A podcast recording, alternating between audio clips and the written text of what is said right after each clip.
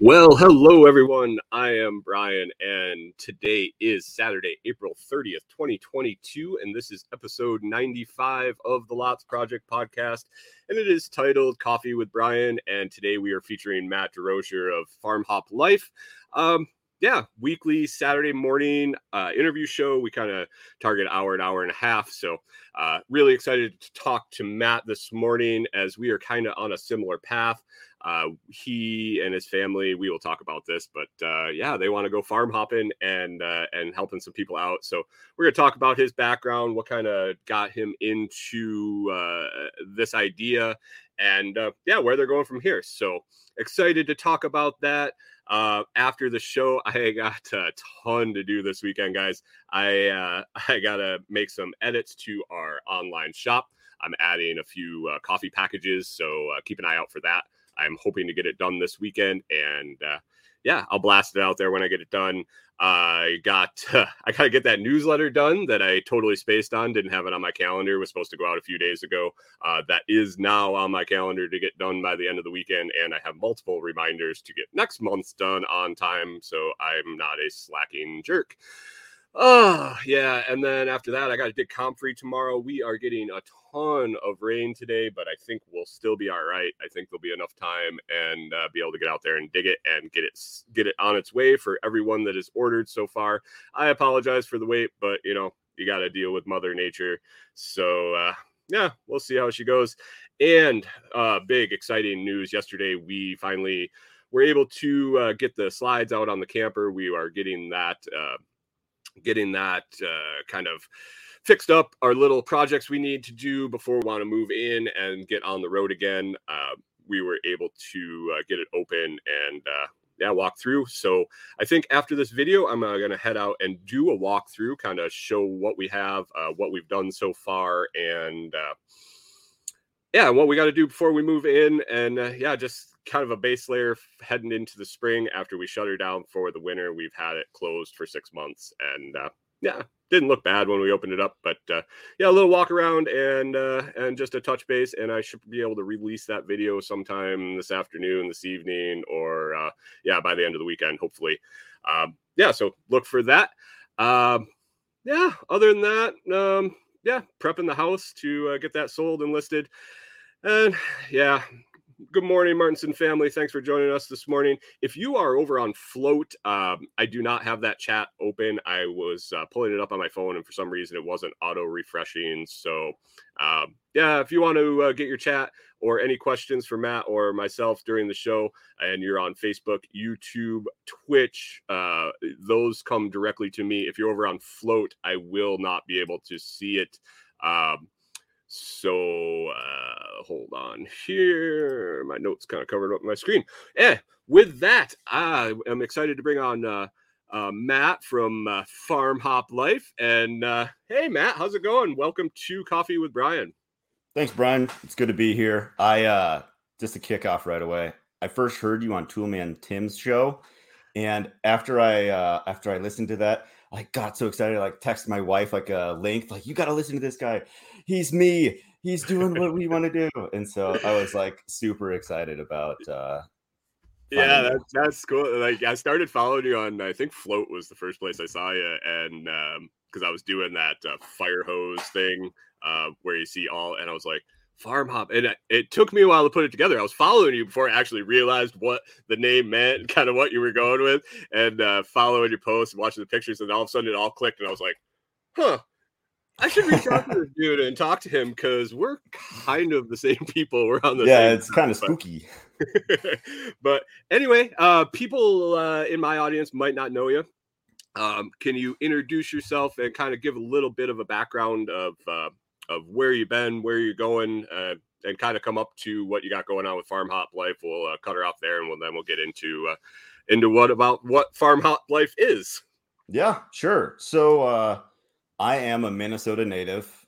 Since 15 years old, I've bounced around from job to job. I barely graduated from a private high school, dropped out of college twice, and I ended up woofing to Montana just for a reset. That was for 6 weeks. Went back. Is that working? Is that the working on organic farm? Is that what you're talking about? How'd you like it? It was a lot of fun. It was hard work. I mean, it's Montana, and I started like November 1st, and so it, like 60 mile an hour winds were like a norm there, and so. Yeah, was, when we came back from Squatch Fest, we went out, the trip out and back was there the end of October in the beginning of November. And with the camper on those 2-lane roads out in Montana, holy shit, the wind was bad. Corey, like the one day her knuckles were just like sore from holding the steering wheel. It was crazy. So I can only imagine working in it every day out there. Right. Yeah. I bet if you're driving back, going like through Livingston or whatever, like it'll I bet that's like that little, it's like a wind tunnel there. Anytime we're coming in and out of Yellowstone, like this 20 miles of road kind of sucks no matter what you're driving. Well, we wanted to take the like the more scenic route, so we were kind of we weren't on a major highway, and we were hopping from BLM land to BLM land. So we're on these 2 lanes coming up over the ridges and in the valleys, and it's like as soon as you came past that peak, it was like, woo, woo, and then you went behind another structure or something, and it just like calmed down, and just, it was pretty crazy. I felt bad for her. I'm like sitting in the passenger seat going, you need me to take over? She's like, no. She's our driver. Put some hair on. She loves driving. She can't ride. So like, I got it easy. I just sit in the passenger seat and dick around on my phone and stuff. Yeah. So but anyway, so you're woofing out in Montana, and then kind of how'd things go? So I moved back because I, it's not paid or whatever, and I ran out of money. And so I moved back. I got into construction as a carpenter. And then in 2016, my now wife and I moved out to Montana. And, there's like the year we moved here, there was we had to deal with some cancer of hers that showed up, got a new job, got to get new health insurance. So then you got to have like, your standard physical or whatever. And so had like the whole camp, like thankfully it was like surgical. You found out through like a pre-skiing physical for health insurance. Yeah. Yeah. Wow. Like, hey, just to get established. And so like, it's kind of a pain in the ass. Like when you have to go do those things, I don't want to take a physical, but like, oh, it's required. And like, sometimes it's worth it. So yeah. I mean, that's crazy. That's probably thankful for that. And able to catch it when you did. Cause that kind of stuff festers and doesn't turn out well. Yeah. To catch it and get it removed with surgery instead of doing any chemo or any of that junk is super, super great. And so, if we hadn't moved to Montana, we might not have caught it at all because it's a very aggressive form. Right. And thankfully, with that surgery, we were still allowed to have children. And so like our first son, Milo, like even her like OB and her oncologist were like, oh, the little miracle baby's here. So like, so then after being in Montana for a year, I got into an electrical apprenticeship. And that's what I'm doing now. But after 5 years, I'm dropping the apprenticeship to pursue just better life, worth living, helping others while traveling with my family. So you got to be close, don't you? 5 years? It's 4 years or 8,000 hours plus work. So the coursework is what's killing me. Even in... one of my technical colleges that I went to, I went for electronics, not electrical, but there's enough of an overlap where I got like 12 of the 14 books just like checked off. Like, hey, you don't like, and I still like, and I'm still not getting it. Like, dude, if you ever had to try to read like the code book, the National Electrical Code. Oh yeah. It's awful. It is so terrible. It's the worst book. Yeah, one of my maintenance jobs I had actually had you register as a unlicensed registered electrician, and then they had journeymen and masters on staff. So you were accumulating work hours just by coming to work, and they would run you. That was one of the benefits of the job, as after that many hours, they would actually pay you to do the coursework and get your journeyman, because then they could hire more non-registered or non-licensed registered. And so I did that for a while. It was a horrible job, so I left. But that would have been a nice perk of that, was just gaining all that apprenticeship and grabbing that journeyman's before I took off. But yeah, it was supposed to be like 4 or 5 years of 40-hour a week. And I was just like, nah, it's not worth it. I'll figure it out somewhere else. Yeah, what I've come to realize is, like, trying to read the code book, because you need to re-up every 2 years. Even after you get your journeyman's, you have to do like renewed education, whatever. My comprehension in that book absolutely sucks. And so it's like, it would be like, hey, I can play music. Like, you know, I can play the piano. I've got an okay rhythm. I know the keys. I can't read music, though. You know what I mean? Like, if you can't read music as a pianist, you're kind of screwed. Yeah. Unless you're making it up on the fly or doing it by ear. Yeah. You're kind of messed up. Yeah. I have enough of that electrical knowledge, though. Yeah. To be dangerous, like to do what I need to do. I rewired 2 rooms of the house and did all my solar system and everything on the campers. So it's that experience is there, and knowing the practical hands-on skills is super valuable. And, you know, you get into a situation where codes don't matter, then you're pretty freaking valuable as a carpenter and an electrician. So I think so. Yeah. I mean, it's hard skills. Like right now, I'm sitting on that, and really thankful that I've had all the different jobs I've had in the different industries of the hard skills, and then add on the homesteading stuff, because it really, it kind of brings you a value in situations where, you know, stuff goes sideways and you got to make some money. I did an episode on resumes, my resume earlier this week, I think. I listened to that. I forgot a bunch of stuff. Like, I couldn't believe I forgot all the times that, like, I got laid off or fired or whatever was in between work, and I would go to Craigslist and just do whatever. Like, people want you to do shit for them. Like, Toolman Tim's made a whole business out of that handyman doing stuff that people don't want to do. And that was my go-to when I would get laid off. It was like, go to Craigslist, put an ad, looking to do household chores, handyman work, whatever, for cash. And I'd collect my own. Oh no, don't say that. I would never collect my unemployment and work for cash under the table. It was not something I would ever do, think of, or but yeah, like, go help or recommend. Yeah. Do not cheat the unemployment system. I haven't been on it in quite a while, so I think statute of limitations is up. But anyway, let's get back to Farm Hop Life. So what is it? What is Farm Hop Life? You're Matt DeRocher from Farm Hop Life. Before that, let me ask you one thing. I really liked your answer to, on my intake form, it says, what does living outside the systems of control mean to you? Because, you know, it means something different to everybody, and they're coming to the show from all different angles. And I loved your answer. So if you just want to give that answer, and then we'll dive into what Farm Hop Life is. I don't even remember what I wrote, because I rewrote my notes all the time. Hold on. I will bring it up. It was, hold on one second. That's okay. I've got something. So, you know, there's lots of systems of control, right?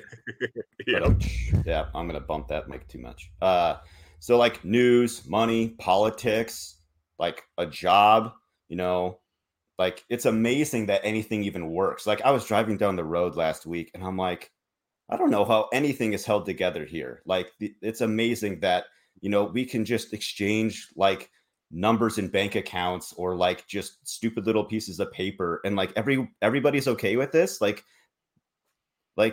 this vehicle has value, but this stupid piece of paper in my hand doesn't have any value. Like my labor has value, but again, like I get paid in this stupid paper. Like it's incredible that, you know, we actually have a functioning society, you know, right? But the system of control I'm trying to exit the most is lifestyle. So like the song that came out recently, Buy Dirt by Jordan Davis. I don't know if you ever heard it. It's on the country station. I turned off country after Eric Church's second album. Well, you might have to listen to this one. It ain't bad. So like it's, you know, basically, you know, buy a little piece of property and like that's what life is. And you know, it all, there's like a verse in the chorus where it's like, you know, it all goes by real quick. You know, it makes me like, even my not even 2-year-old sings like "Buy Dirt," and it's pretty cute. But man, I can't get help but like choked up every time I hear that song, because like I want to spend as much time as possible with him and, you know, baby on the way. Like, you know, they, for like a, being like a dad, you what do they say? Like you only have like 18 summers with your kid, right? Yep. This is summer number 2 for me, so they're coming, they're getting knocked out pretty quick, and I just want to like, dude, it breaks my heart every time I step out that door, and like he's like waving by, like I gotta go to work. Like this is killing me here, you know? Yeah, Corey and I are the same way. Like I found my soulmate in her. Like we are one of those couples that if we spent every minute together, we wouldn't get sick of each other. We just like road trips and all that. We're always on the forefront. And it's like, I'm spending 40 hours a week or 60 hours a week or whatever away from this person. Yeah. Why aren't I figuring out how to do something with her to spend my time with her and also be making that living, or have to spend less time away? Like you said, lifestyle, like, why the hell do I need all the shit I have? We had that moment when we looked at our house and went, we got a 1,400 square foot farmhouse for the two of us and the 3 dogs. Like, why are we paying to heat it? Why are we paying to, like, we need to figure this shit out. We need to go smaller and minimize. And I'm okay with living below the poverty line. And as long as I'm happy, you know, the poverty line is something that they've established. It doesn't mean that I can't live for less than that and be very happy. So, yeah, I'm cool with that. But I found your quote, or found what you had wrote in, and you said, "Tell yourself I deserve the life I want to live, and then work backwards from there." And it's really akin to like Jack Spirko's kind of lifestyle design and his philosophy. I think he had like a 8-step process or something. I remember going through where you asked yourself all the questions. And you got the answer, and then you figured out how to get to the answer, and that kind of really rings true with this statement. So I definitely feel that, and loved it when I read that. So, but it's actually Jack's fault that I'm doing this. Me too. So, dude, I must have heard him say it like 100 times. You know, you deserve the life you want to live, type of thing, and it all starts with the mindset. So, for people that want the quick and dirty, paint a vibrant picture of the life you want to be living. Like, I mean, as detailed as possible. So like for me, it's, I want to be able to travel more. Like my wife and I are big fans of The Amazing Race. And so like, oh, that place is cool. Oh, we should go there. Oh, that's amazing. You know, even just places inside like our own country. Like I haven't even seen like 0.01% of this country, you know? I mean, nothing, next to nothing. And so I want to be able to experience that and meet people all across this country, eventually the world. That would be cool, but let's start locally, right? And there's a lot of land out there to cover. A lot of land. Yeah, I just want to go exploring, like so like, how do you make that work, right? So that's the problem-solving thing. Like, okay, what can I be doing? What do I like to do that allows me to do this thing that I really want to do? So, wow, it's like I'm talking to myself. Right? It's kind of weird. Yeah, so Farm Hop Life, you kind of set the goal to go and travel. That's what you want to do. That's your lifestyle. So this is the project you started to get there, right? Mm-hmm. Nice. So we, so the idea, did it kind of just sit there and develop? Did it develop at all? Was it just an aha moment? What you're doing? What are your plans? What are your plans with Farm Hop Life? What is what it kind of describe it for us? So next summer, 2023, I'm loading up the family into an RV to basically help other homesteaders. We need more people growing food. We need decentralized producers. Like this is getting insane, this centralized food system. And, you know, we've, again, not sure how it's been working so far. Like it's kind of a miracle that it has been, but it's all really fallen apart. Like suddenly then, or gradually then suddenly. Right. And so people just need help. Just getting things going or maintained or expanding. And so we're going to just record the journey and make that our niche. It's kind of like Homestead Rescue without the drama.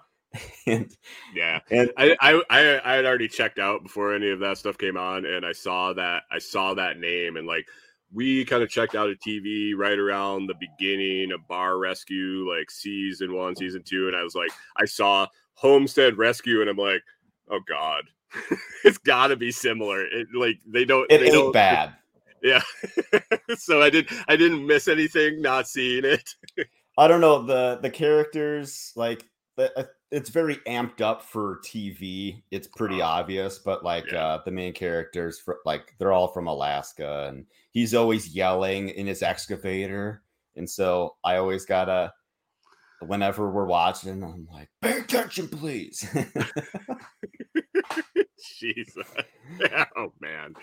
Oh, God. Yeah. As far as reality TV, like, it's one of the better ones. Yeah. I've totally checked out everything. Like people, we go to, like, I'm hanging out with coworkers or something, and they're like, oh, yeah, did you see this on that? And I'm like, what? No. Or that's still on, because it's been over a decade since I've been watching shit, and like that was on when I think Survivor's still on. Like, I guess I don't know. But anyway, so you came up with this plan to kind of to hop around. I love the name. Like when I put it together, I was telling you before that I read it and I just kind of glossed over. Like all of a sudden, I put 2 and 2 together. I'm like, oh, all right, yep, that's cool. Farm Hop Life is a lot easier to remember than Matt DeRocher. Like I'm just a name. Like no one gives a crap who I am, right? Yep. But like if you can put like 2 or 3 simple words together, like that might stick a little bit better. Is kind of what I was thinking, and it's catchy too, and it's all around. It was all around a good choice for sure. So thanks. So you decided to do this, and you have a son right now and another on the way and a wife. Any pets? No. We had a dog. That makes it easier. Yeah, for now, right? We had a dog for like a week, and my wife broke out into hives. Oh no. When the dog licked her arm, and so that we had to return him. It was too bad. It was an awesome dog, but oh man. Yep, just going to be the 4 of us. And the other thing I was thinking about is I'm not sure if people will really want outside like pets or animals coming onto their property. If that like, hey, you know, I don't know what your dog's carrying, or you guys were just at this other farm. I don't want their junk here, or, you know, I'm not sure what your dog's like attitude is, mentality. Like, I don't want it nipping at my cows or my sheep or whatever. So. Yep. Oh yeah, totally. Totally. Yeah.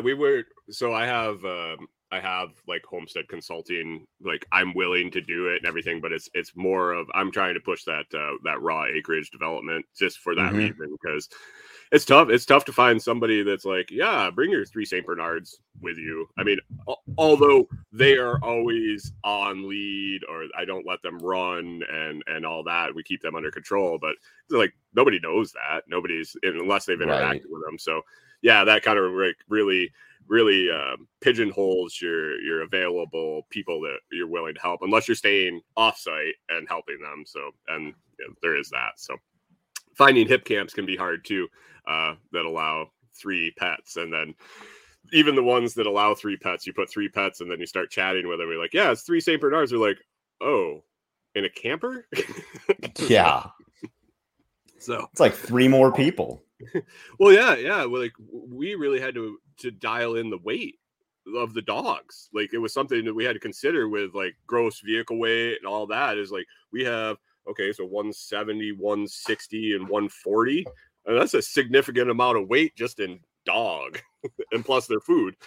So yeah, it was. You could brush them and shed another 50 pounds. Yeah, that's for sure. We definitely take off a dog every time we brush them. So, okay. So. You got the four of you. You're gonna go into a camper. What'd the wife have to say? Was she part of this decision, or was this kind of like your crazy idea and you had to break it to her and convince her, or how'd that go down?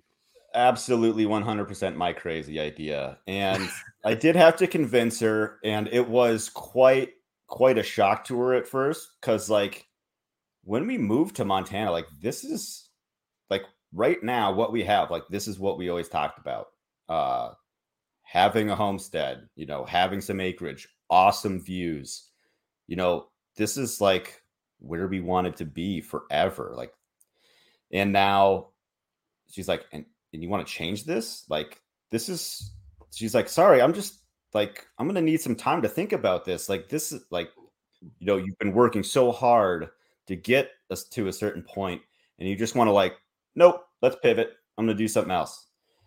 And how it all like kind of started is, you know, I'm trying to get stuff done around here. And I've got if they were half finished projects, I'd be happy about that. They're like 10% projects, right? I was thinking, if I could have somebody else helping me here, how much further could I be? And why can't I be that guy for other people? I should right. be. So I was helping a buddy about 25 minutes away last summer. And I was just thinking, like, how could I live here? Like, how can I? He's got like 116 acres, and he just stocked the pond with like 500 trout that he has. And I went deer and elk hunting on his property last fall, and it was pretty sweet. So I'm just like, how can I live nice. Here?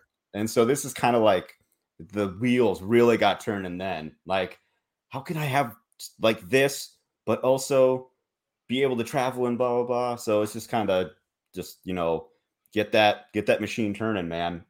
And so, you know, Katie came on board with some like reluctancy. She's like, so what do we? You know, then I came with like, what are we going to do with the house? What are we going to do with the kids? What are you going to do about your job? Give the kids away. Just give the kids away.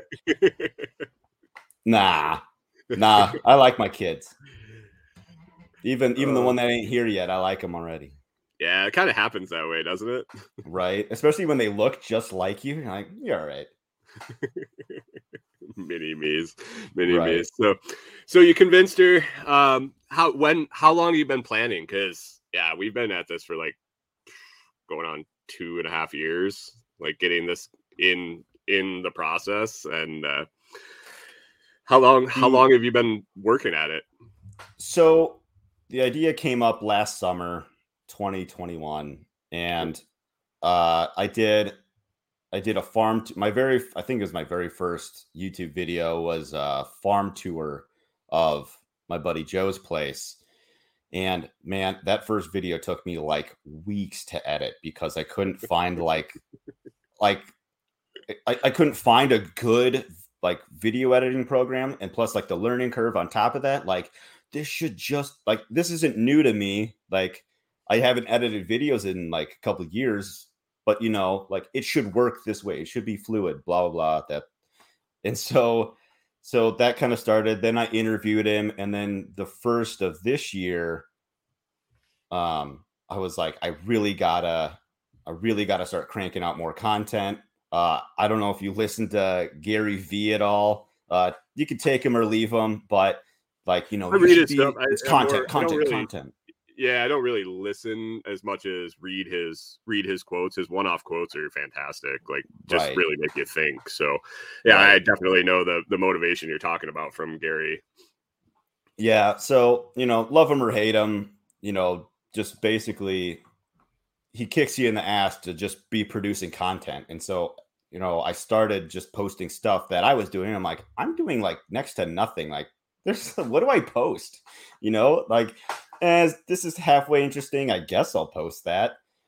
So I started, you know, interviewing other people and getting involved online. And I'm like, and Ariel. So I threw up like a thing late last year. Hey, I'm wanting to interview homesteaders. And she was like the first one to email me back. And she was my first interview, so that was like my first, you know, doing this. She is. Awesome. That was a good one to start with for sure. Like, I had another. Like, I had Tim. Tim was my first interview. How hard is it to interview Toolman Tim? Like, the guy basically interviews himself, so it's pretty fantastic to start with. So yeah, Ariel's fantastic. I've been following her for quite some time on socials, and having her on last week was fun. Yeah, she's really cool. So she's kind of up in your, well, you're in Montana. How far are you away from her? About 7 hours. So not too bad. If we end up going to like the Tetons or something like that, I could probably message her and be like, hey, so you want to drop a pin? Or I guess she doesn't have a smartphone. So it'd be like, can you text me your GPS coordinates? Or email me or something. I can come find you. Yeah, that blew my mind when you're talking about no growing zone there. Like, that it's just killing frost all year round. I'm like, I'm thinking about leaving Minnesota, like feeling sorry for myself because how cold and all this shit. And she says that, I'm like, okay, you can have it. You can have it. And as far as, you know, timing on like getting started, you've had, people always say like, I had a lot of jobs. You have definitely outdone me in number of jobs. So you know what I'm talking about when you say like, you know, that feeling you get at your job, just like, this ain't for me anymore. Like, I got to do something else. Like, if I don't have a plan on the next step forward, I'm just going to end up quitting. Like, 2 weeks would be like, my 2-day notice. I'm not working for you 2-day anymore. I haven't heard that one before. That's funny. Yeah, I had a buddy that actually was a technician with me at this current job, and he went to another job. He sent me a TikTok the one day. It was, this guy was like calling his boss, and he's like, "Yep, got a vision problem this morning. Don't see myself working for you anymore. So here's my 2-day notice. I don't work for you anymore as of today." I was like, that's fantastic. I gotta throw that one in the pocket because I'm definitely one to use that. So right, but yeah, I know exactly the feeling you're talking about. I get a rush, I get endorphin release from learning new shit. So going into a new industry, even if it's the same genre, like maintenance or whatever, service technician, as long as it's a new product, a new technology or something like that, I really get ingrained into it, and I can ignore all the bullshit of being an employee. I don't do well with being an employee because stupid decisions and me having to deal with the consequences don't go hand in hand. Like, I am, if I'll make a decision, I'm more than happy to suffer the consequences, but when people make decisions and I have to have a harder day or bullshit go roll downhill to me, then once I don't have that endorphin rush of learning the new systems, all that stuff starts eating at me. And it's usually 3 to 5 years. Like, I get up to speed in that first 60 months to a year, then master it. And then I got to fucking go. Like, it's sad. So, yeah. So I'm like you, when you were talking about looking for that life you want, and I'm looking for that ever changing position where I'm the only one suffering the consequences of my decisions. And yeah, that's kind of the direction I went. And yeah, so it makes sense. Like, yeah, that was the your quote when living outside the system is just kind of finding that life you want and getting there and not worrying about what the hell is going on elsewhere. What difference does it make? So it's pretty freeing. It is absolutely freeing. But to kind of come back to convincing Katie, she's like, okay, we need a plan. Like, because I'm like knowing, like feeling like I'm feeling, right? This is not going to last. My time here is limited, and I need to let my employer know, like, hey, like as soon as possible, right? Because I don't want to burn this bridge. Like, I kind of am going to be leaving. So yeah, Mike keeps asking me when I'm leaving, and I'm like, wait, really? I'll let you know. Are you serious? Oh yeah. Yeah.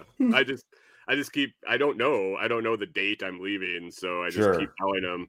And with service work and everything, like there's always work for me to do. So it's not like, it's a revolving door. It's kind of you can go into it as an entry level position. So, okay. It's like, I'm easily, 4 years experience is tough to replace today, but like hiring someone that can go through the training is what it is. So they're happy to have me as long as I'm willing to work. So they just keep asking me, when are you planning on taking off? I'm like, well, I'm going to Tennessee for 2 weeks. Either I can turn my van in before I leave, or I can come back and keep working if I'm coming back. So, like when you're willing to walk away, it's easy to request time off. Yeah, right. So what size rig are you moving into? This is intriguing to me because I'm on the RV side too, but what kind of setup you got? So here's the thing, we don't know yet. So nice. budget conscious, we're gonna next summer we're gonna sell my wife's car, and the truck is already paid off. It's a half ton. It's an F-150 with the tow package. So like it makes it challenging. Like I listened to your video about, the truck versus the camper. Like people do it backwards where they buy the truck and then get a camper to fit. Like that makes a lot of sense to buy the camper first, buy the camper that you want and buy the truck to fit. Like that makes a lot of sense. But prices are just stupid right now. Like, I don't care if I could, sell my truck right now for what I paid for it 6 years ago. I ain't getting another one that's that good. Like, yeah, we ended up with 2010, 2011 truck. Just right. It was one of those. We trust our mechanic here. We've been using them for 8 years. He's been nothing but good to us, never screwed us over, and everything that we were going to buy we just brought to him and said, okay, here's the price, tell me what it needs to be solid. We don't give a shit what it looks like. It's got rust on the tailgate, it's got all that shit. Is like almost better for us because we just like to kind of blend in. I don't need a flashy $90,000 truck. And we took it to him and said, how much to get into it, like to be solid, because it's going to be our only vehicle and we're going to be pulling our fucking house with it. So we kind of have to have it reliable, but we were able to pick up a 2011 that we've been happy with. We dumped a little money into it, but for the price we got it just all made sense. And so it was kind of just feeling it out, but we needed the space for like the dogs and the fact that we're taking everything we own with us. And so, yeah, we were kind of talking about that before. Are you keeping a home base? Because we're wavering on that, and you got a little more time. So I kind of like where you're at, where you can kind of feel out where this bullshit goes. Because it seems like it's on a teetering point. Like we're on a teeter totter. Like it's going to go sideways. It's not going to go sideways. Everything's going to kind of be shitty for a while, but not real shitty. So you have a time to like play that out a little bit. We are in flux, whether we want to just buy a home base. We know we don't want to be in Minnesota, so buy a home base somewhere else. And then if we never use it for a homestead because we find something else, then we just own a piece of property. So that's kind of where we're at, and you're kind of in flux whether you want to keep a home base where you're at or what you want to do too, I think. Yeah, so I had to convince Katie that it's gonna be okay me putting in my notice.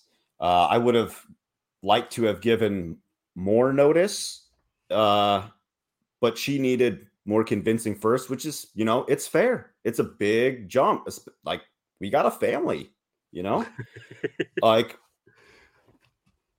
So I talked, she was worried that if I gave notice that I'd get fired. She's like, well, if they're going to be leaving, why would they keep you? I'm like, because I'm employee 3. Like, it's the dad, the son, and me.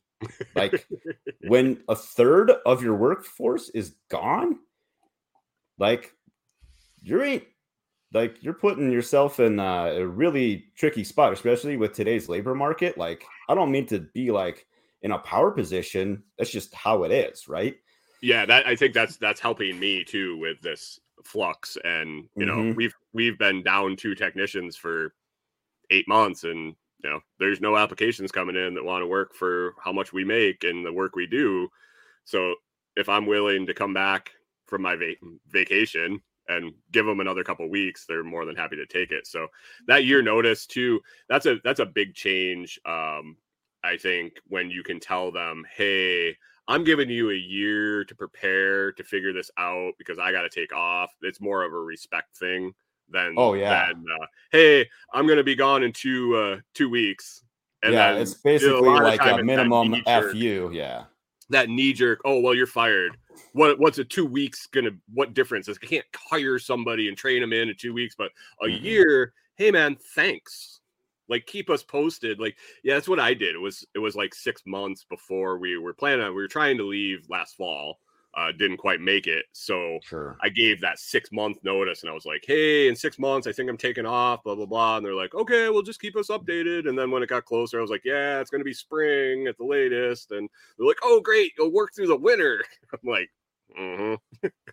yeah, great. Oh, so picking out a camper, do you have ideas what you want to do? Are you doing like a total off-grid package like we did here? Or are you planning on being able to hook up at different farms, or what kind of your goals with traveling around?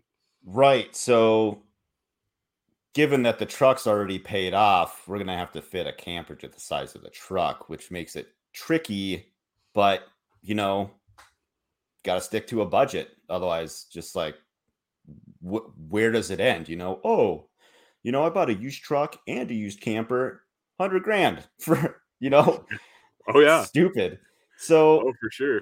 My wife's really into like the renovation RV thing. Like, man, with like, if you bought like a $15,000 trailer, probably be like a 2005, give or take.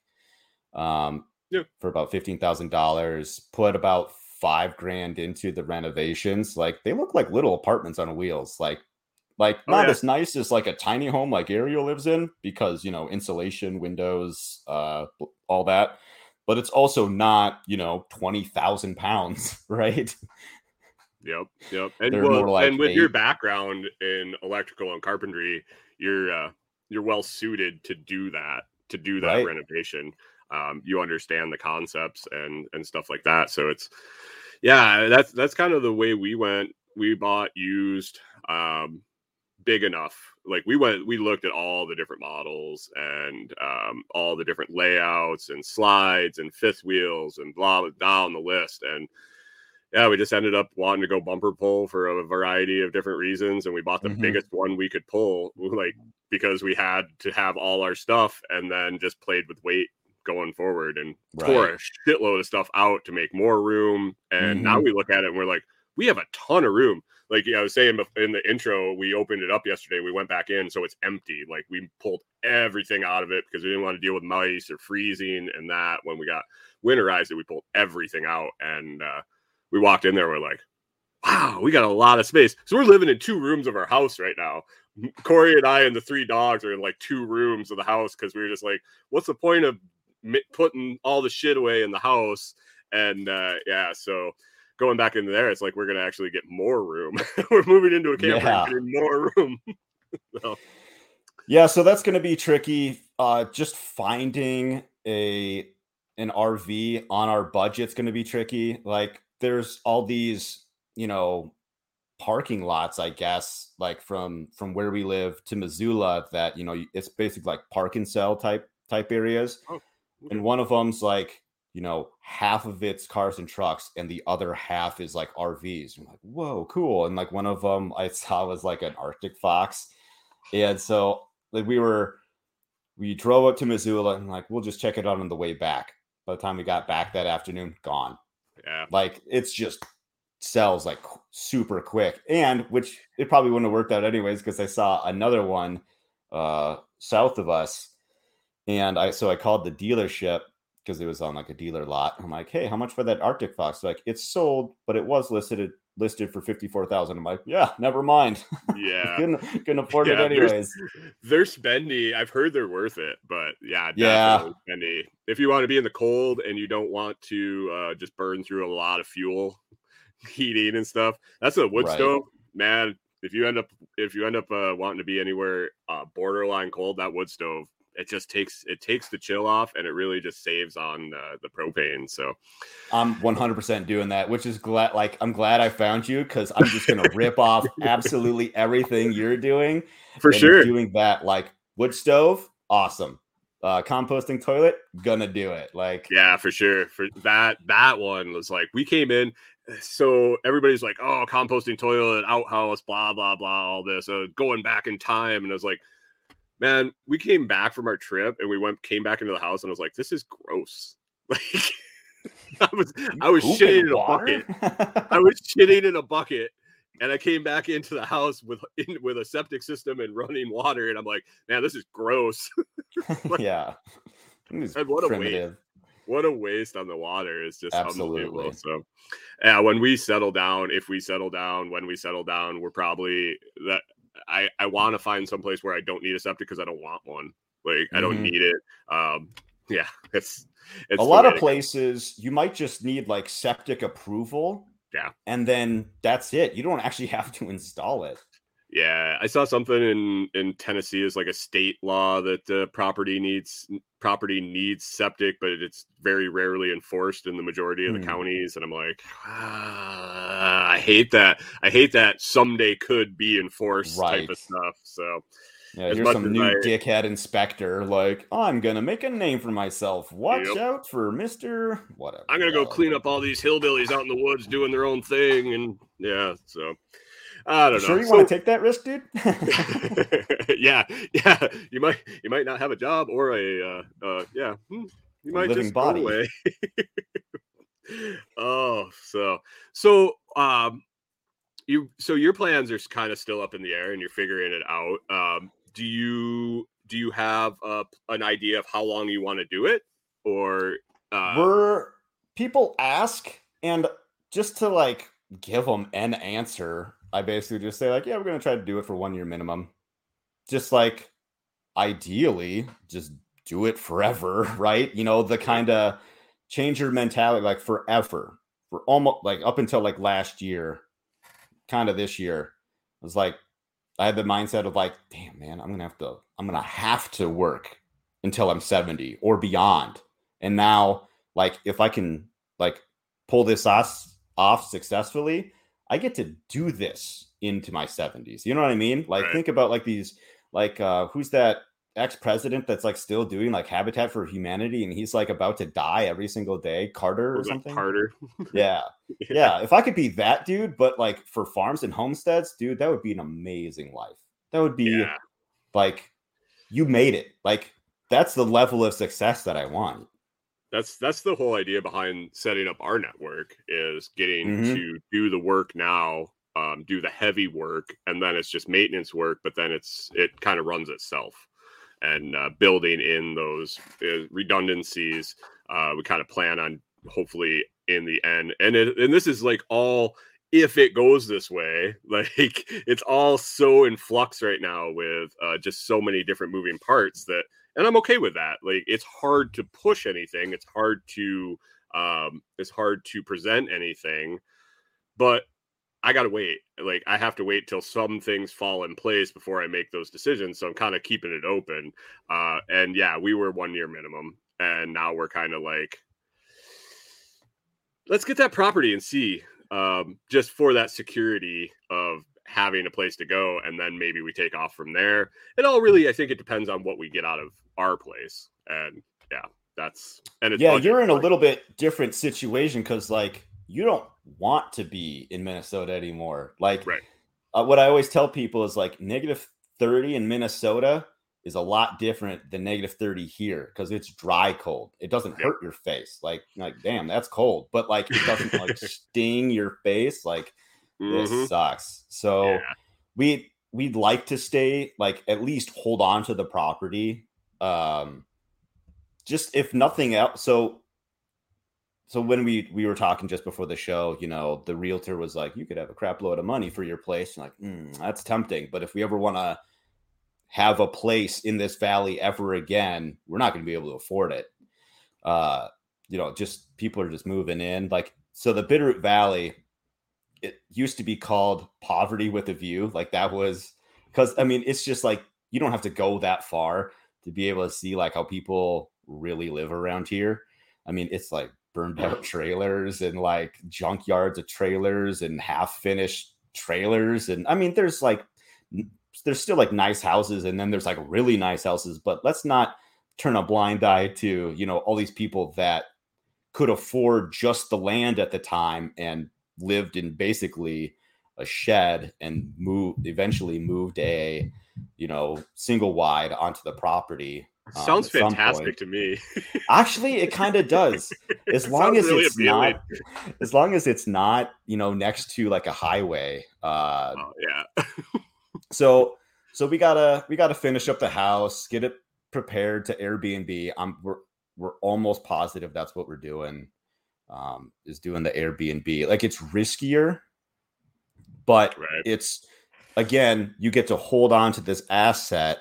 And it's going to subsidize, like, for the time being, Farm Hop Life, right, going forward. So, yeah, it's a game changer too when you're not there and it's available 365.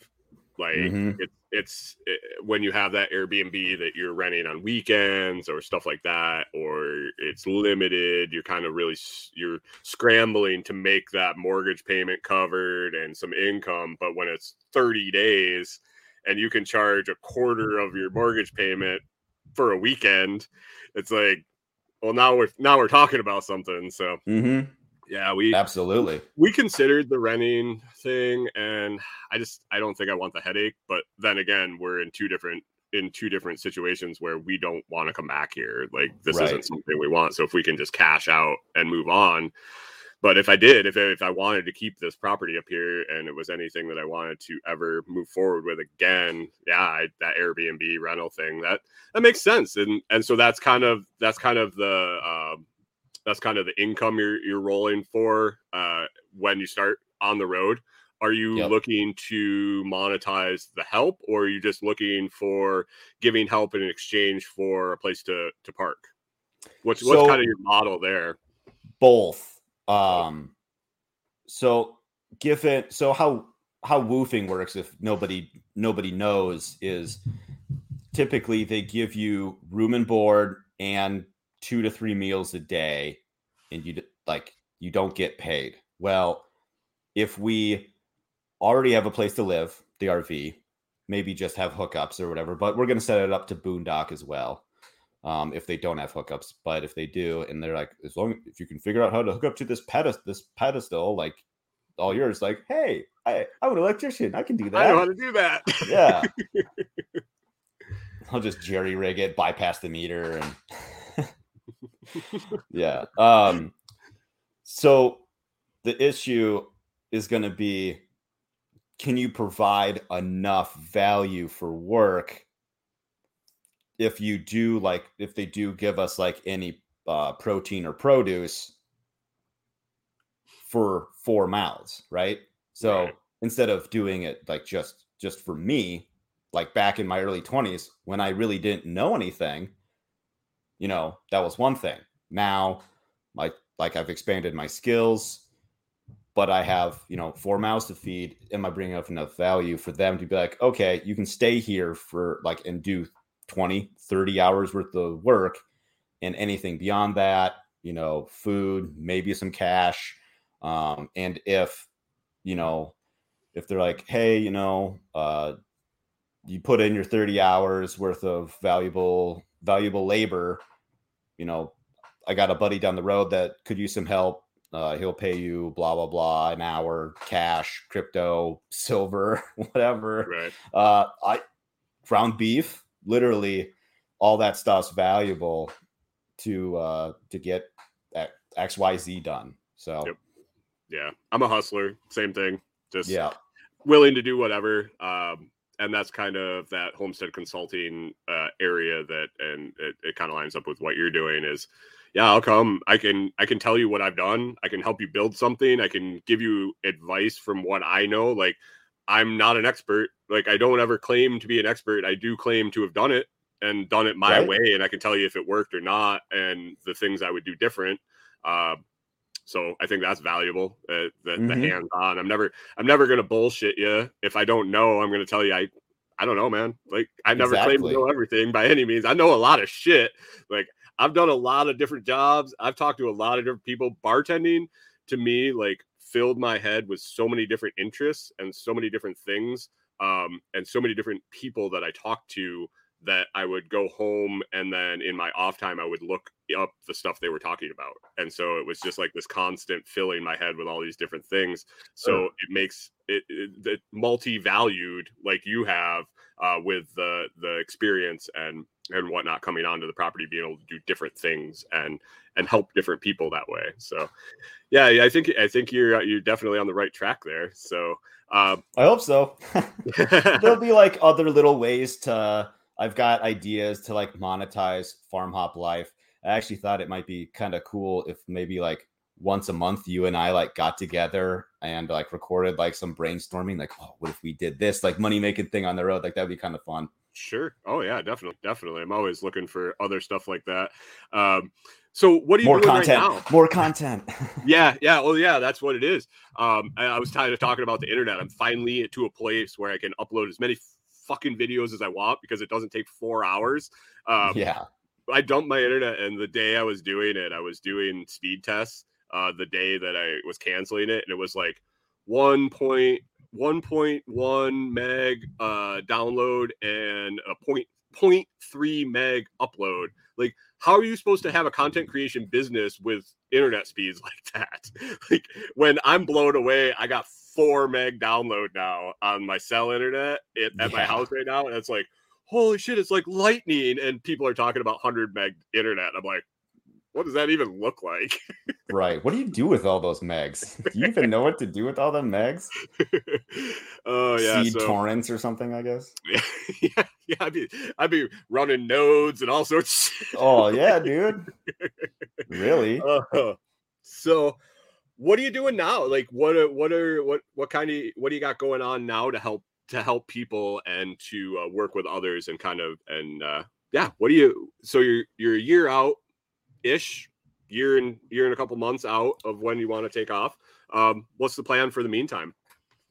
Yeah, so I gave my official notice my last day, unless something happens. I'm giving them to at least April 1st, 2023, and that's not like a cruel April Fool's joke for like that's actually gonna happen. That's just how it.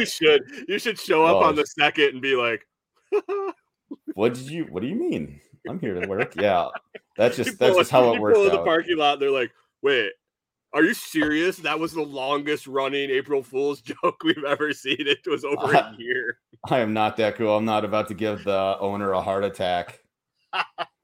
That'd be great. I might kind of. It would be a fun prank.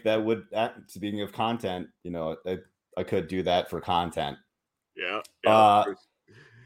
So what we're doing right now, you know, I'm just, I have a very structured, interview. Like talking to homesteaders and farmers, you know, my interviews that can explain things like things that work, things that don't work, It's okay to fail, and tips for a successful homestead and home life. I ask guests to share things that have worked, successes and failures, because one, people can look at the successes like, oh, that breed of pig worked for them. That's interesting. Or like, this breed of pig didn't work for them. Or so, and that it's okay to fail, because I think that's really where a lot of people have hesitancy. Like, I want chickens, but what if they all die? Like, it's not that hard. Yeah, you get more, you get something else.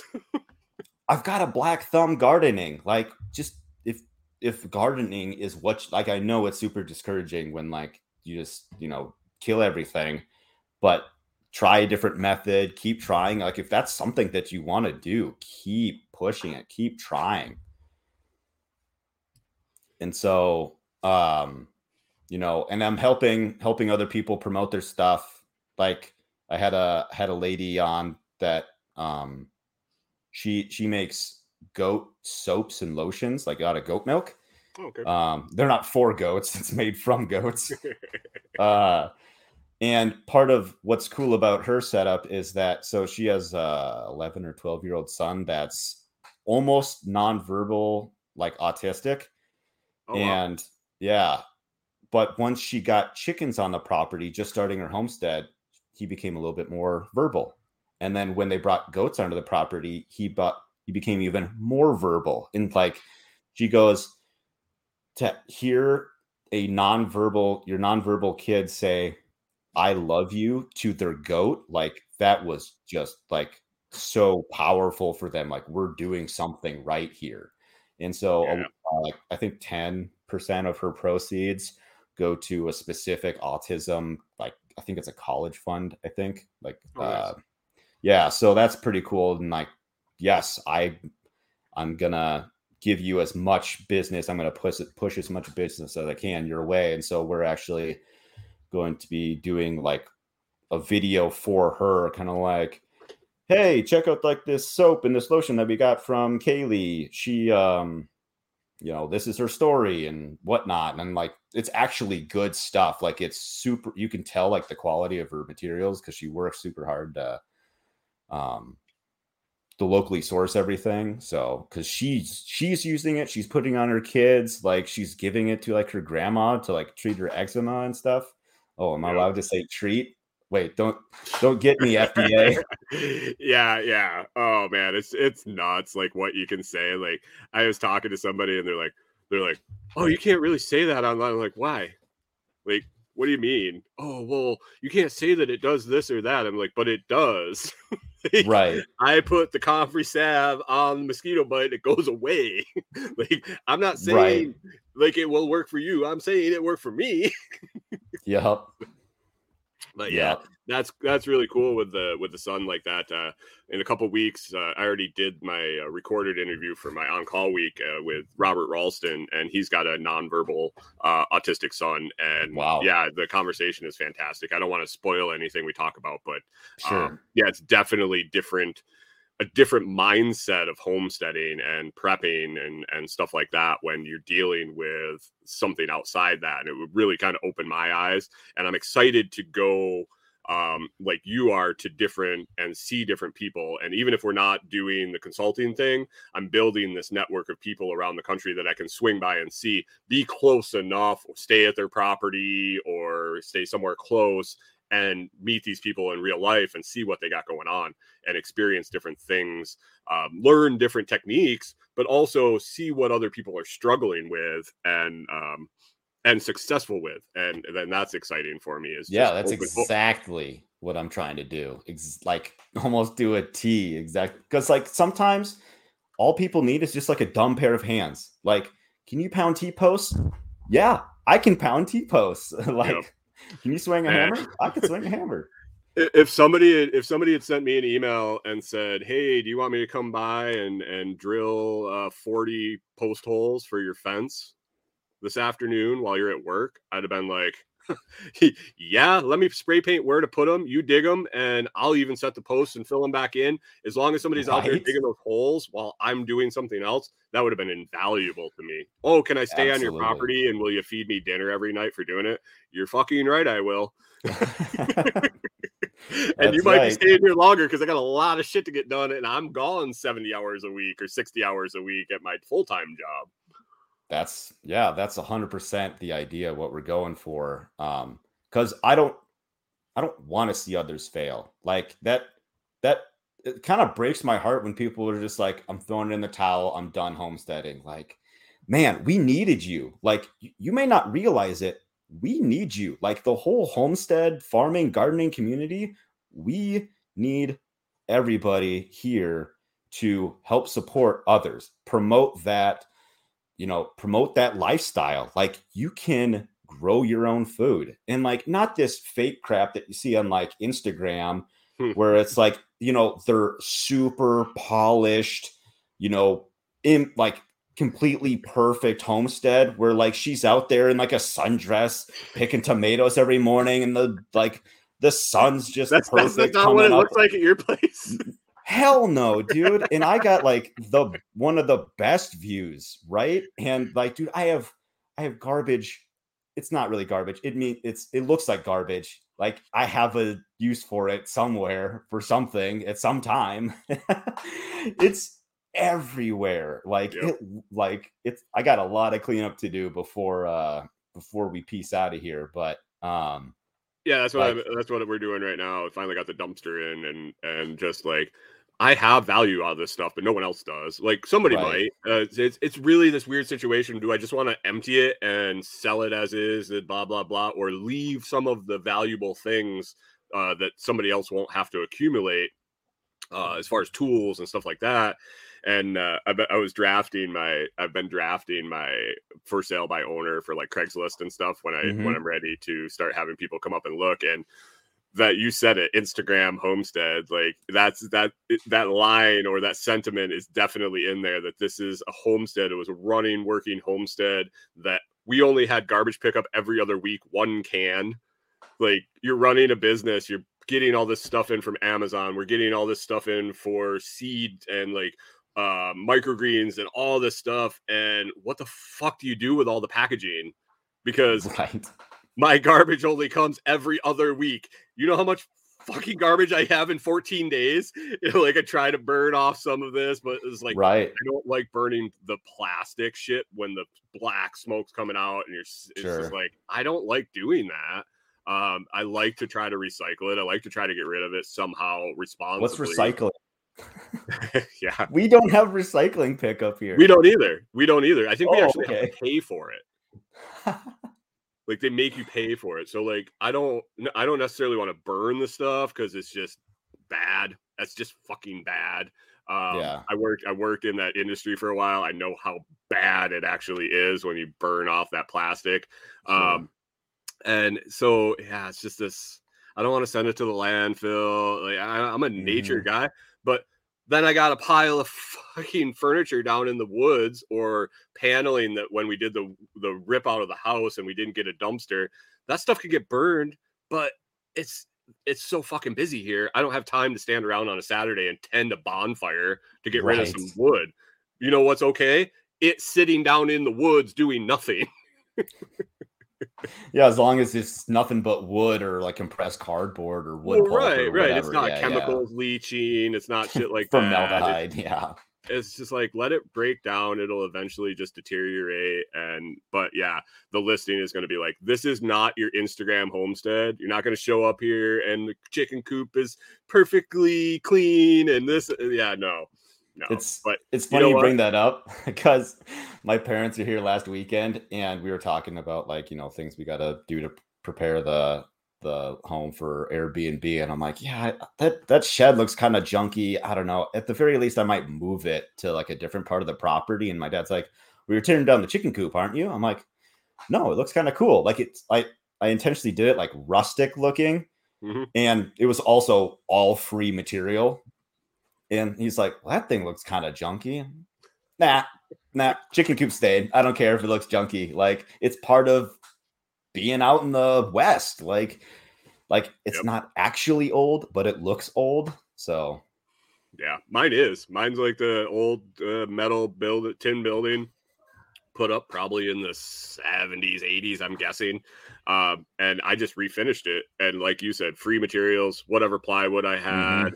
For my roost, I just walked out in the woods and cut branches that would work. Like I took the time to find one. Okay, this one's the right kind of shape. And I just threw it together like that. I've had like 14 different types of nesting boxes down there because I experimented and went through them all. And so it's just, it's just a bunch of stuff. It's like you just have stuff. Yep. You just got stuff. And like, it's interesting. You were talking about, do like tools that you're keeping that you have to bring, that you're bringing with you. And I'm like thinking, do I bring my chop saw? Do I bring my table saw? What do I do with it? Do I keep it here? Do I store it? Do I bring it with me? Because that table saw, it folds up, but it's 2 foot by 2 foot by 2 foot, all folded up. That's a lot of real estate in the bed of the truck, and it ain't going in the camper, right? So just like little things like that.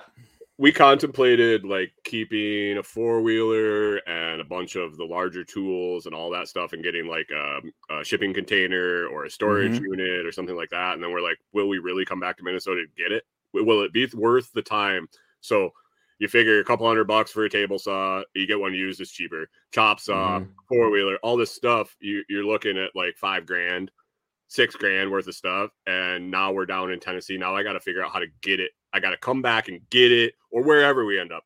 Maybe it's New Mexico.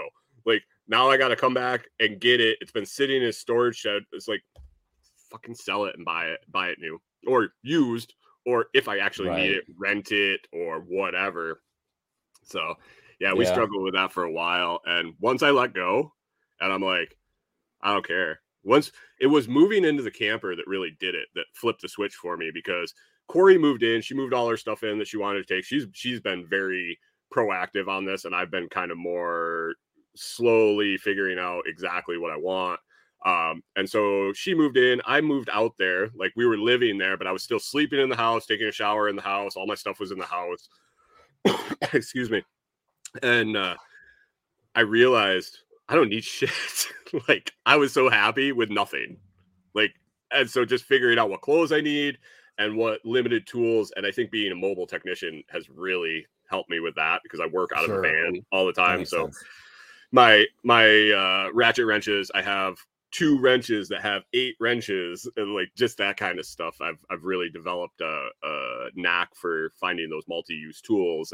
And so, getting down to nothing, and once you flip that switch and getting rid of it. And I think it was Chris Prater at Jack's workshop, where he was live streaming the presentations, and he was like, anything under $100, I just throw it away or donate it. And I'm like, yeah, we rolled that number back down to 50, because I just don't, $50 is $50.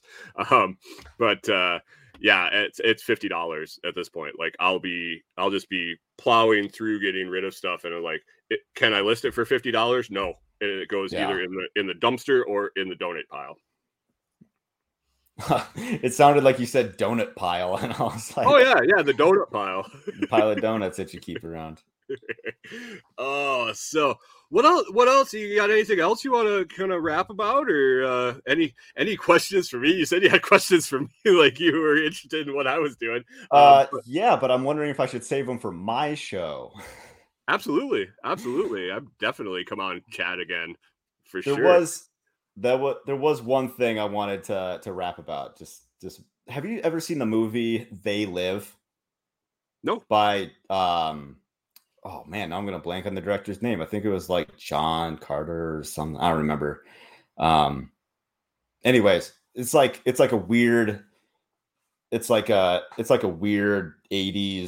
It's got Rowdy Roddy Piper in it. Actually, I think I have, now that you say that. Yeah, so he puts on the magic sunglasses or whatever, and can see the world for how it actually is, type of thing. Everybody kind of uses the Matrix analogy to explain this.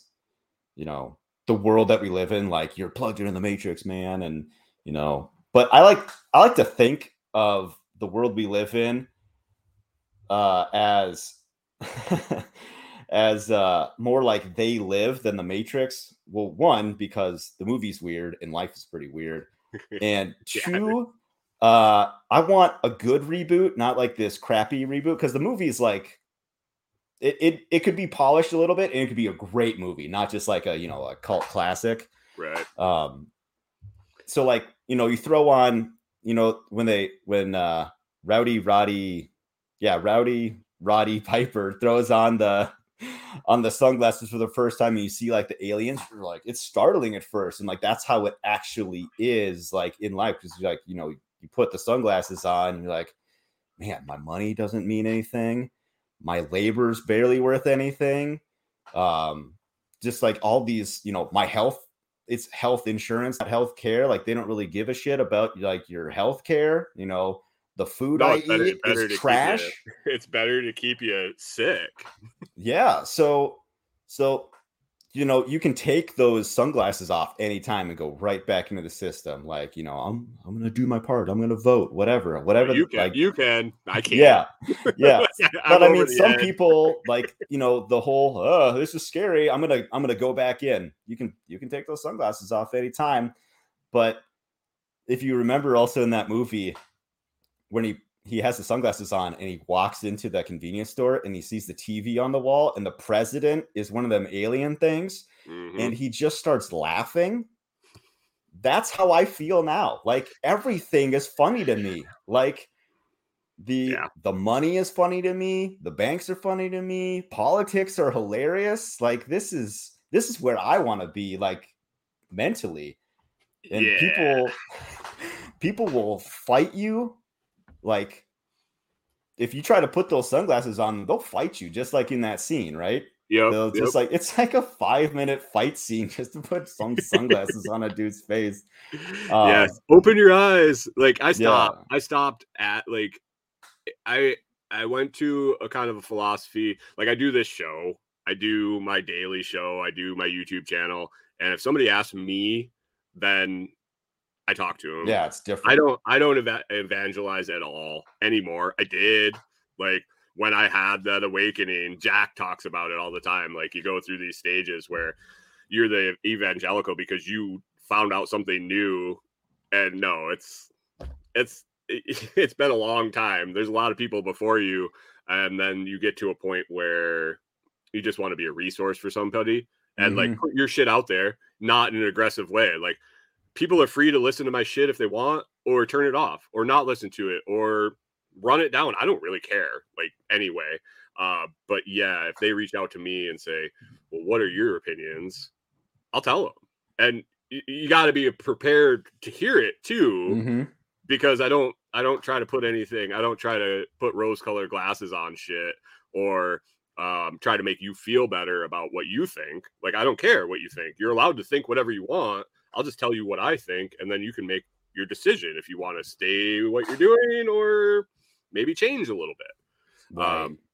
So, yeah, I think that I can't take those glasses off anymore. I'm to a point where, like you said, it's right. It's a delicate beginning where people start seeing things and they're like, huh.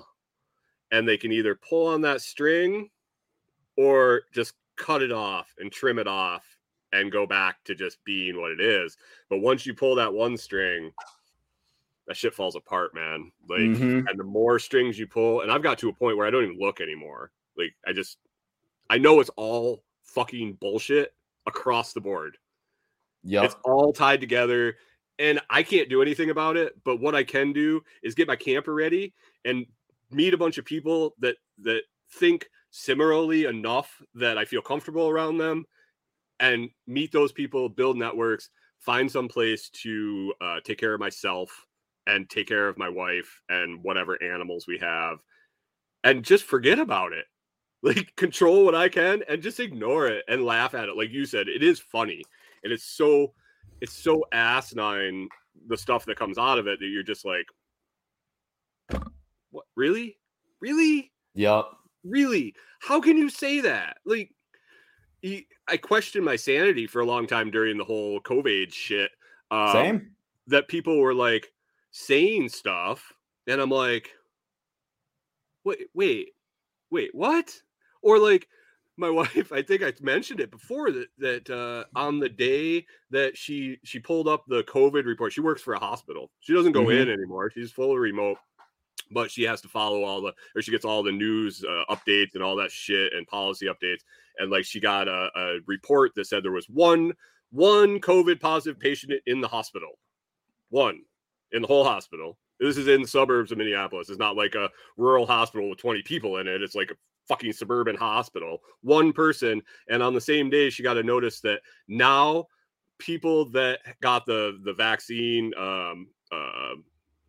waiver, she did, have to wear a mask and a face shield. What? You have one patient in the fucking hospital, and you're going from a mask, which is absolutely stupid, to a mask and a face shield. Like, It just doesn't make any sense. Like, how can a logical person? And I really wonder, it made me really question some people that I had respect for, that I thought were kind of like intelligent people. Right. When you talk to them and they say it, and you're just like, dude, what? Really? How? I thought you could, like, especially in my career, like, you work with people that are problem solvers. Like, we're technicians, we're figuring shit out. Like, you can think stuff through and troubleshoot stuff. And the stuff that I would hear out of them, it's like, are you not? It just goes in and it just sticks in there. You don't think about all the stuff like that? Or is it just your work that you think like that? Like, because my brain's always trying to figure shit out. Mm-hmm. And so it's, man. Dude, it's really funny when people, they're like tuned into the news, like up to 100, when you're talking to them about something and they'll contradict themselves, like within the same breath. Oh yeah. Like, it's like they're so close. Get there. Like, I'm good for picking at them, like getting them, egging them on and pushing them in different directions. Cause like, sure. I know you can tell the political affiliation of whoever you're talking to, especially when they're switched on to the news, and you just like hear that first talking point and you're like, oh, yep, Fox guy, oh, MSNBC guy. And then I'm so in the middle and kind of checked out, but I keep it on my radar enough just so I can interact with people, because otherwise, what do I like? I'm in the public eye. Once I'm in the private world of kind of homesteading and that type of community, I'll just switch totally off. But right now I have to interact with people, so I gotta kind of know something going on. I just pick those strings. Like, they start going down their line, and I'll just casual comment just to throw them for a loop, and they just kind of what? And then just keep going, plowing straight ahead. And like, I'm just trying to get them to maybe have a fucking connection in their head and go, huh, maybe I should look into this. They're not trying to change hearts and minds. I'm just trying to maybe have a little flash of a light bulb, even if it burns right out. Sure. And that's why I got to have the attitude of everything's funny, because if you don't have like a positive, at least like amused attitude to, like, this shit will like, it'll crack you. Like, you gotta have that attitude of like, I was very angry in a bad way for quite a while. When I kind of red pilled. That's easy to fall into 100%. Very angry. I felt lied to and kind of manipulated and violated and all down the board were all these weird emotions that like, I was like, what the fuck? And then I'm like, am I making it up in my head? Like, am I crazy? Have I fucking lost my mind? Because this is too much all at once. And then as I kind of just stepped back and I was like, okay, calm down. It isn't personal. They didn't target me to fuck my world up. It's everybody. So, okay, stop being full of yourself and look at the big picture and figure out what you can do about it now that you're like, I don't want to participate.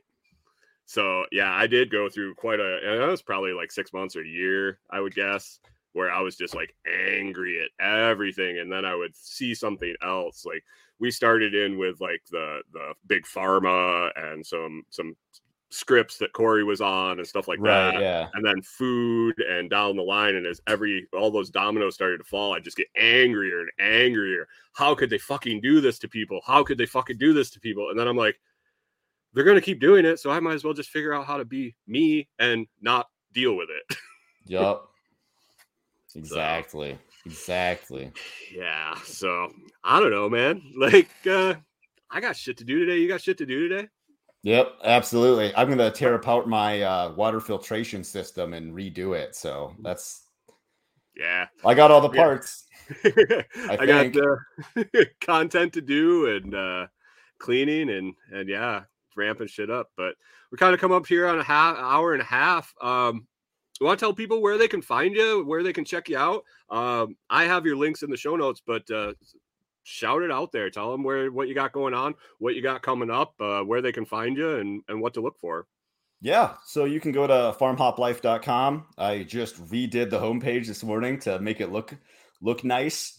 And so you can find us, like, more about us there. Link to the YouTube. I do have a request for people if they could subscribe to my YouTube. So I hit that 300 subscribers, so it automatically uploads to Odyssey. That would be awesome, because that is a pain to do manually. I actually stopped because like one upload would take like a day and a half or something. So if please, you can. I don't even care if you don't like have me. If you don't watch my videos, fine. Like, please just help me get my stuff backed up somewhere else. Where are you at right now? How many are you at right now? Like 60, I think. Ah, yeah, we'll push it. We'll get to it. That would be awesome. I really appreciate that. I do a week worth of 4 days worth of promo after this. So yeah, I'll push it. I mean, my whole huge audience, I'll get you a couple. We'll get you up to 53. I take it. It's closer. Yeah, I hear you. I'm struggling with those YouTube numbers too. We're pushing to that next. I signed up for Odyssey long enough ago that they just automatically did it. It didn't matter what you had. Nice. Like, you could just turn it on, and then it just kind of grandfathered in. So that was cool. But yeah, we're pushing that, looking for that 1,000, and we're at 570. And I'm like looking at that. Holy shit! It took this long to get to 570. I got half as far to go. So right. I definitely get that YouTube. But come on, really. I don't even need you to watch. Just be that subscriber. Yeah, turn off notifications. That's fine. I will not bother you if you don't want me to. I'm not going to say, hit that bell. Oh, yeah. So YouTube, Float. You're a Float guy, right? Yep, I'm on there a little bit. I got a podcast. I'm active on Twitter and Instagram, MeWe, all the good stuff. I'm on TikTok a little bit too. So I signed up. I just can't get into it. I mean, Corey, it's a good time suck. Once they figure out your little algorithm, it's an awesome time suck. Like, they got that nailed down to where they will take up your whole day if you let them. Weird. Last night, Corey and I were. It was kind of like Friday night. We got the camper slides open, and it was kind of crappy weather. And we had some dinner. We're like, let's just chill for tonight because this weekend's just going to be stupid busy. And I think we watched TikTok for 3 hours on her phone. Like, I wasn't even watching it. She had her phone over in her chair, and I'm sitting kind of next to her, and she'd be like, check this one out, and turn her phone. And then it kept getting more and more and more that she would turn her phone because I think they were dialing it in. Mm-hmm. And after all of a sudden I look up the clock, and I'm like, what the fuck? I felt dirty. I was like, oh, I gotta work extra hard this weekend because that was stupid. I feel dumber. But there's some useful information on there. Like, there's definitely people that you can learn from, that you can laugh with. Mm-hmm. But yeah, it's just that teeter-totter getting sucked in for way too long. Yeah. I did want to mention at the end of the show here, it's you talk about, like, you know, working hard and create, like, you. It's very obvious how, like, well you prepare for these things. And, you know, to be able to produce like a good show, like it's quite noticeable. So I Like, I hope to be as good as you in getting, like, being prepared for this. And, you know, my outros just absolutely suck. I never know what to say. Like, yeah. I have it written down. Like, me too. And I still suck at it.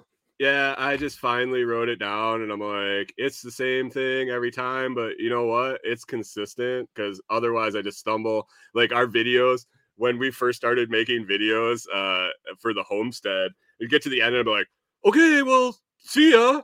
Yeah. Or, yep. Hey, have a good day. Or, like, yeah. So it's so awkward. And half the time I'd end up just cutting the video off before I said it, so it just didn't sound stupid and it would just end. Yeah. Much better. Yeah. Oh God, it's tough. It's tough for sure. But I definitely appreciate that. You do fine, man. You do. Thanks. You do you.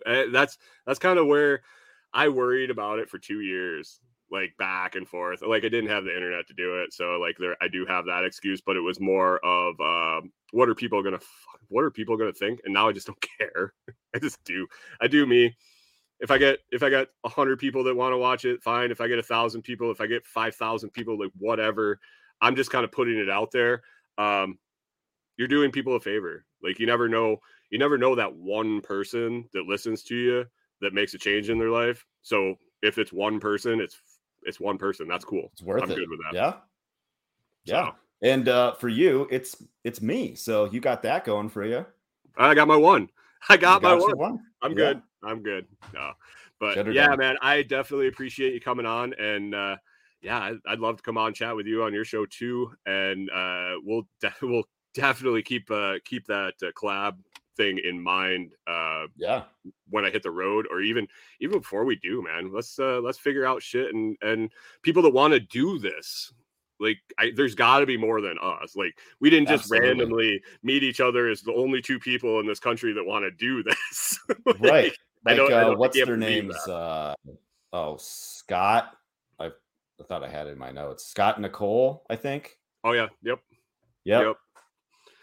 Yeah. So, all right, man. Well, let's wrap it up here. I'll drop you off. I'll close up the show, and then if you want to hang out for a few minutes, I'll catch up with you and let you know when I get you the links and everything. So, I definitely appreciate you being on, and everybody should go check out Matt at Farm Hop Life, and let's get those YouTube numbers up to over 300. So, hey, Matt, it's been great, and if you want to sign off, and then I'll drop you off, close this up. All right, sounds good. I appreciate being here. All right, Matt. Thank you. All right. Yeah, what a great chat with Matt. When we started talking and I realized, and I put it all together, that we were pretty much on the same path. I was super excited that he wanted to come on and chat. And yeah, I really enjoyed talking to him and look forward to get on his show. Definitely go check out his stuff, subscribe, follow him on Float. I'm digging comfrey tomorrow, so you want to get in on that order. Get it in by midday tomorrow. Crypto, send me a direct message. We'll get you taken care of. Otherwise, you can put it in on the website. And we do take cryptocurrency on the website with a 10% discount. Just when you pick your payment method, use cryptocurrency checkout, and that'll automatically come off. Pick up some coffee, clothes, yoga mats, all sorts of stuff. Cool t-shirts, hoodies, sayings on the back. Go check them out. See if there's something you want. I am going to be putting up some package deals for the coffee for going into the holiday season with Father's Day, Mother's Day. Might be a little late for Mother's Day at this moment, but I might do Father's Day sale. We'll see. But getting started packages, I think I might do a package of some coffee and a grinder, or coffee and a French press, for those that are uninitiated into the good coffee world. Kind of a little starter pack. But anyway, it's been a great morning. I really appreciated Matt being on. We'll wrap up here. Get busy. Check out, keep an eye out for that video walk around of getting back into the camper that I will probably be shooting in the next half hour or so, and get it up this weekend. And yeah, catch up with you on Monday. As always, you can find me at thelotsproject.com on Float. Let me see.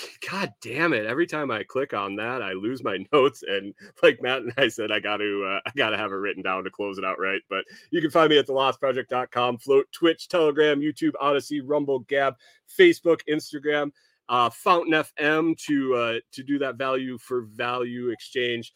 I really appreciate you hanging out with us this morning, and we'll catch back up with you on Monday.